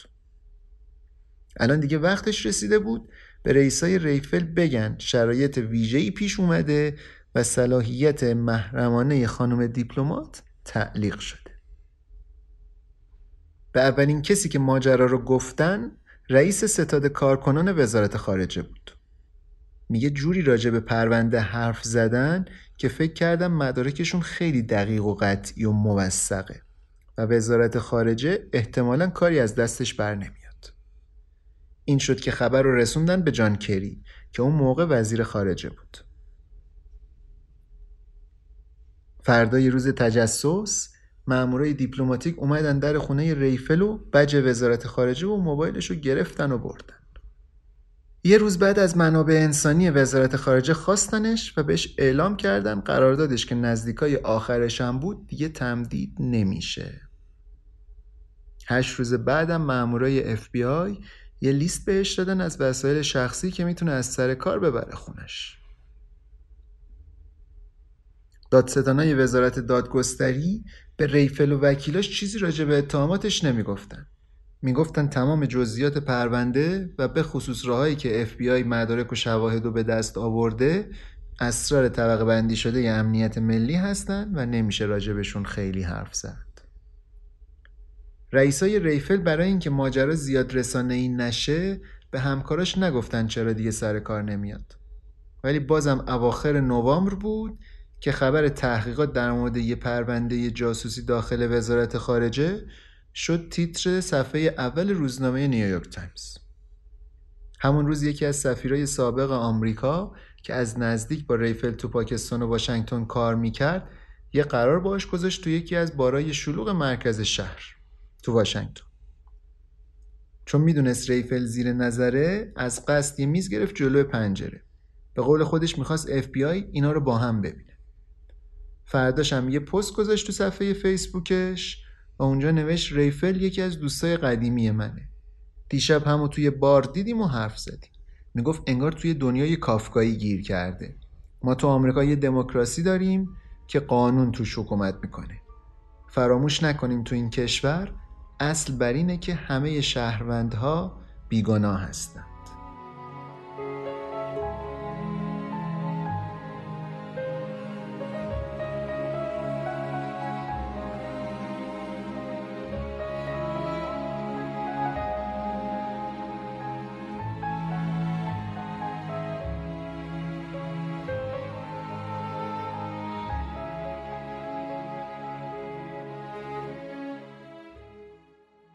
موقعی که این اتفاق افتاد الکساندرا دختر ریفل تو تدارک مراسم عروسیش بود. ولی تصمیم گرفت عروسی رو عقب بندازه تا تکلیف ماجرا روشن بشه. چون نمی‌خواست خانواده شوهرش فکر کنن پسرشون داره دختر یه جاسوس رو می‌گیره. اسلام آباد هم این قضیه شده بود بحث روز. یه تاجر پاکستانی به اسم رشید خان یه روز از سفیر وقت آمریکا پرسید چیه داستان پرونده ریفل؟ سفیرم گفت شرمنده رشید خان نمی‌تونم راجبش حرف بزنم. روز هفت نوامبر ملیحه که خوب می‌دونست به احتمال قوی اف بی آی همه مکاتباتش رو می‌خونه یه ایمیل زد به ریفل و بهش گفت می‌خوام بدونی فکرم پیش توه و همیشه برات دعا می‌کنم. کسی رو وفادارتر از تو به کشورش نمی‌شناسم و مطمئن هستم همه این اتفاقات یه اشتباه بزرگه. ریفل هم پنج ساعت بعد ایمیلش رو خیلی محتاطانه جواب داد. ممنونم ملیه طبیعیه که تو شوک هستم. می‌دونم تو میهن پرستی منو تحسین می‌کنی. همونطور که من به تو و وفاداری تو به کشورت احترام می‌گذارم و هیچ شکی توش ندارم. می‌دونم این مسئله هم به زودی حل میشه. ریفل بعد از این مکالمه تصمیم گرفت ارتباطاشو با خیلی از رابطای پاکستانیش قطع کنه. پاییز 2014 FBI شروع کرد بازجویی کردن از مافوقای ریفل و همکاراش که تحقیقات پرونده رو کامل کنه.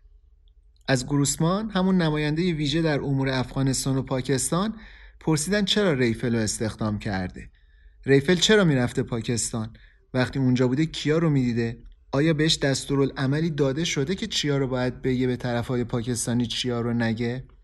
آیا ریفل وقتی داشته برمیگشته گزارش کامل مکالماتش رو تحویل می‌داده یا نه؟ گروسمنم بهشون با قاطعیت جواب داد بله همه چیز رو گزارش می‌داد. اصلا کارش همین بود. بعدش هم گفت بهش اعتماد کامل داشته که کار درست انجام میده و حرف درست رو میگه. بقیه مقاماتی هم که FBI ازشون بازجویی کرده بود همین نظر گروسمن رو داشتن. می‌گفتن درسته که نمی‌شد گاهی ریفل رو توی چارچوب مشخص محدودش کرد. ولی به هر حال وزارت خارجه این اختیار رو بهش داده بود در مورد هر چیزی که به روابط پاکستان و آمریکا مربوط میشه با طرف پاکستانی وارد بحث و گفتگو بشه.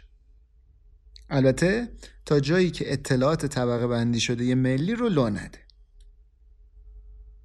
یکی از مدیرای وزارت خارجه یه مثال واسه بازپرسای آی زده بود. می‌گفت تو هر مهمونی دیپلماتیکی تو اسلام آباد آخرش بحث به اینجا می‌کشه که مزایا و معایب کودتا چی می‌تونه باشه. شاید از دید واشنگتن این یه مسئله محرمانه باشه ولی واسه خود پاکستانیا اینجور چیزا خیلی عادیه. مقامات وزارت خارجه می‌گفتن هر وقت با مامورای اف بی آی حرف می‌زدن انگار باید میشستن و الفبای کار دیپلماتیک رو واسه اینا توضیح می‌دادن. از اون طرف همکارای ریفل تو وزارت خارجه هم دست رو دست نذاشته بودن. داشتن اف بی آی تحت فشار میذاشتن که این تحقیقاتشون یه بدعت گذاریه و داره دیپلماسی رو تبدیل می‌کنه به جرم. توی بازجویی مامورا از نماینده ویژه پرسیدن آیا این قضیه OK بوده که ریفل به منابع پاکستانیش اطلاعاتی بده که همون موقع مکالمه محرمانه نبودن ولی بعدا تبدیل شدن به اطلاعات طبقه بندی شده؟ ایشون هم در جواب گفت اگه یه نفر توی مکالمه حرف مهمی بزنه شما حرفشو یادداشت می‌کنی و رو کاغذ می‌نویسی. از اینجا به بعد این حرف میشه محرمانه. ولی این به این معنا نیست که دفعه بعد که ایشون رو دوباره ببینی نتونی راجع به حرفای قبلی حرف بزنی. مامورای بی میپرسیدن آیا ریفل حق داشته راجع به موضوعاتی که تو کارتابل روزانه رئیس جمهور قرار می‌گیره بحث کنه یا نه؟ مهمترین و با ارزشترین اطلاعات دستگاه امنیتی کشور رو هر روز می‌ذارن تو این کارتابل روزانه رئیس جمهور. مسئولای وزارت خارجه گیج شده بودن از این سوال. چون ریفل اصلا به همچین اطلاعات حساسی دسترسی نداشت. اگه این همچین اطلاعاتی داشته اینا رو از رابطای پاکستانیش گرفته بوده نه از دفتر رئیس جمهور. در مجموع بازجویی این اتهام که ریفل واسه پاکستان کار می‌کرده رو رد کردن دو تا از مقامای ارشد که تو پرونده درگیر بودن میگن اف بی آی مکالمات ریفل با ملیحه و بقیه رو به اشتباه تفسیر کرده بود و به غلط بهش برچسب جاسوسی زده بود. اینا نتونسته بودن دقیق نقش ریفل تو ساختار وزارت خارجه رو درک بکنن. یکی از مقامات سابق میگه اف بی آی و وزارت خارجه خیلی متفاوت از هم عمل می‌کردن. علت این اختلاف هم به ساختار و فرهنگ سازماناشون برمیگشت. آی خیلی سفت و سخته و همه چی توش بخشنامه ایه مامورا اونجا دو بعدی چیزا یا خوبن یا بد یا سیاهن یا سفید. تو وزارت خارجه ولی کلی کانال ارتباط غیر رسمی است چیزا خاکستری سیستمش کلا فرق می‌کنه.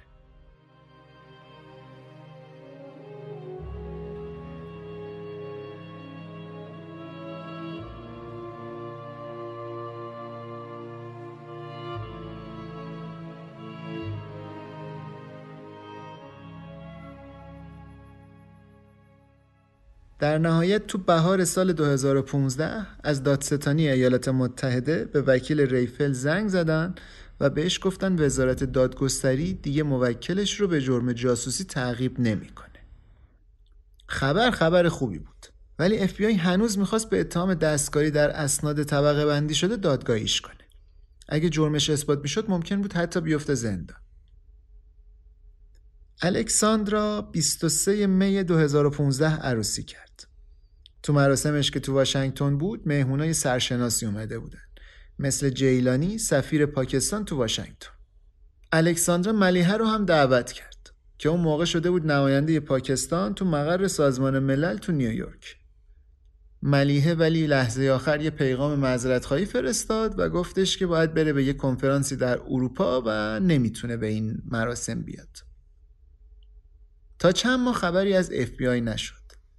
ریفل تا حالا 100 هزار دلار بابت هزینه های قانونی پرونده از جیب خودش خرج کرده بود.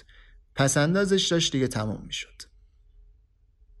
یه حساب باز کرد برای گرفتن کمک های مالی دوستا و همکاراش هم تو وزارت خارجه رو همدیگه 122 هزار دلار بهش کمک کرده. از اون طرف تو وزارت دادگستری دادستانا نشسته بودن فکر می‌کردن منافع بردن یه پرونده علیه ریفل به دادگاه چی می‌تونه باشه. مهمترین مدرکی که FBI پیدا کرده بود مال 20 سال پیش بود. پس هنوز اعتبار داشت تا وقتی هم که نوبت دادگاه برسم تاریخ انقضاش تموم نمی‌شد. ولی از اون مهمتر یه قضیه دیگه بود. روال کار عمومی دادستانای فدرال اینطوریه که افرادی رو به جرم دستکاری در اسناد طبق بندی شده دادگاهی می‌کنن که در واقعیت اینا جرمای بالاتری دارن. دلیلش هم اینه که نمی‌خوان تو پروسه مراحل دادگاه اطلاعات حساس رسانه ای بشه. یعنی در واقع صرف نگه داشتن اسناد محرمانه اتهامی نبود که ارزش داشته باشه ریفل رو دادگاهی کنن. روی همین ملاحظات یه دادستان ایالات متحده 21 مارچ 2016 یعنی 17 ماه بعد از تجسس خونه خانم رابین ریفل به وکیلای ایشون اعلام کرد منع تعقیب قضایی صادر شده و پرونده مختوم است. ریفل که خبر رو شنید خیلی خوشحال شد. بلافاصله یه مهمونی گرفت. همون موقعی که ریفل و دوستای نزدیکش داشتن گیلاسای شامپاینشون رو به نشونه سلامتی به هم می‌زدن و تو چشمای هم نگاه می‌کردن آی و امنیت دیپلماتیک داشتن خودشون رو آماده می‌کردن با تبعاتی که قراره به خاطر پرونده ریفل سرشون بیاد کنار بیان. یکی از مقامای سابق میگه با اینکه ریفل به هیچ جرمی متهم نشد ولی نتیجه تحقیقات واسه آی خیلی بدم نبود. مامورای اجرای قانون می‌گفتن اینکه ریفل شغلش تو وزارت خارجه از دست داد تقاس نگه داشتن اسناد محرمانه تو خونش بود. مقامای وزارت خارجه ولی هنوز سر پرونده ریفل احساس گناه می‌کنن. میگن اف اینا رو گمراه کرده و نتونستن خوب ازش حمایت کنن. یکی از این مقاما میگه این اشتباهی که فکر کنیم سازمانهای امنیتی تو جاهایی مثل پاکستان می‌تونن از درز رفتن اطلاعات محافظت کنن. چیزی که تو آمریکا موضوع محرمانه حساب میشه اینجا هر روز راجبش تو پارلمان و مهمونیا و رسانه حرف می‌زنن. با اینکه اف همه اتهاماتش رو پس گرفت ولی امنیت دیپلماتیک داشت مدارکی که تو زیرزمین خونه ریفل پیدا کرده بود و بررسی می‌کرد که تصمیم بگیره بهش توبیخ تخطی امنیتی بده یا نه. نتیجه این تصمیم می‌تونه پروسه پس گرفتن تایید صلاحیت ریفل رو تسریع کنه. تو دو سال آخر منتهی به زمان نوشته شدن مقاله یعنی 2014 تا 2016 سطح تماس دیپلماتای آمریکایی و پاکستانی تو هر دو تا کشور پایین اومده. دیپلماتا میگن میترسن بلایی که آژانس امنیت ملی و اف بی آی سر ریفل آوردن سر اینا هم بیاد. یکیشون میگه بعد 11 سپتامبر که نیروهای اجرای قانون قدرت گرفتن و بعد از اینکه آمریکا به این اطلاعات سیگنالی اعتماد کرد به جای گزارش های دیپلماتیک الان ما دیگه هم کمتر از اوضاع خبر داریم هم امنیت خودمون پایین تره نگاه کنین چی اومد سر کسی که می‌رفت بیرون و با آدما حرف می‌زد این اگه درس عبرت نیست پس چیه؟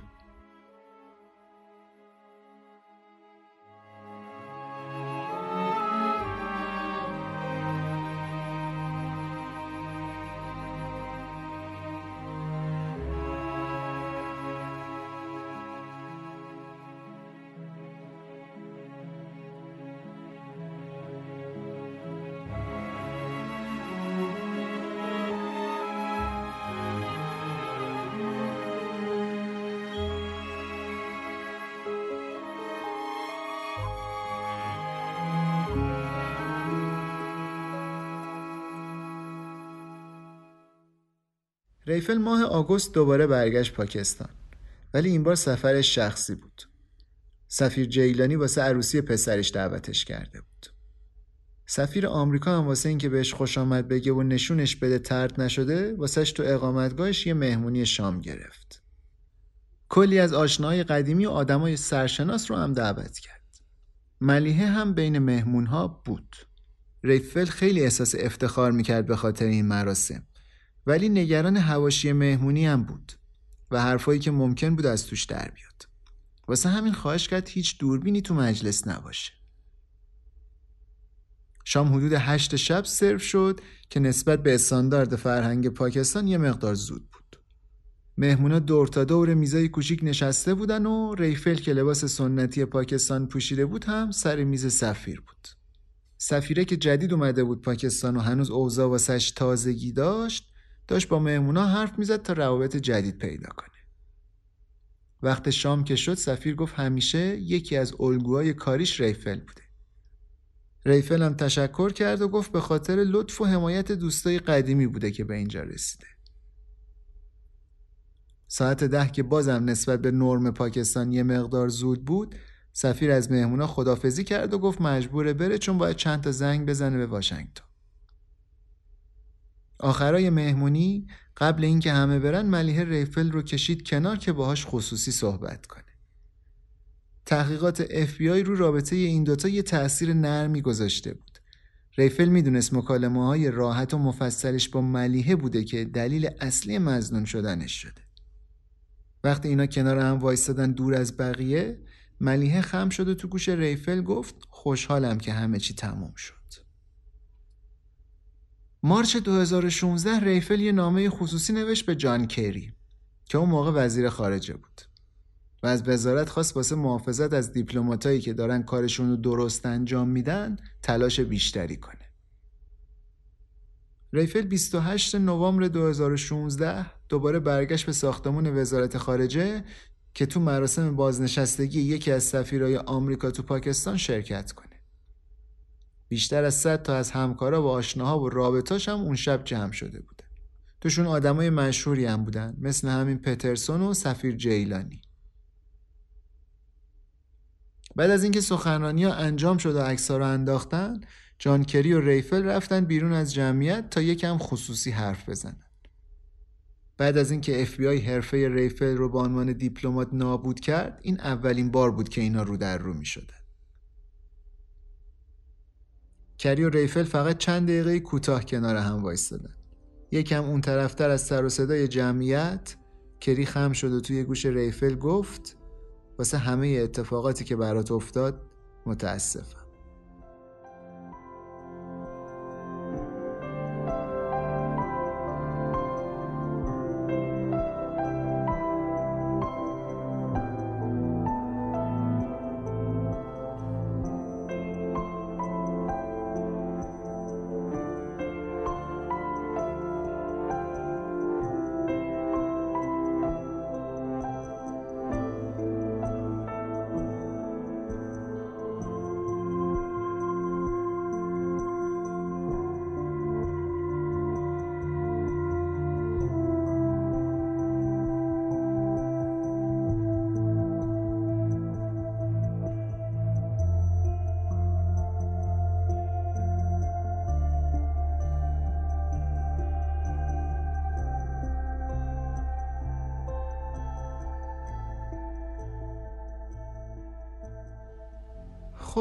رسیدیم به انتهای مقاله آخرین دیپلمات. امیدوارم که دوست داشته باشین نظراتتون راجع به این اپیزود و اپیزودهای قبلی حتما بهم برسونید. توی Castbox اگر کامنت بگذارید من می‌تونم اونجا کامنتاتون رو به صورت مستقیم جواب بدم. موزیک پایانی این اپیزودمونم یه آهنگ از دیوید بووی به اسم This is not America. امیدوارم لذت ببرید. تا اپیزود بعد. Beirut.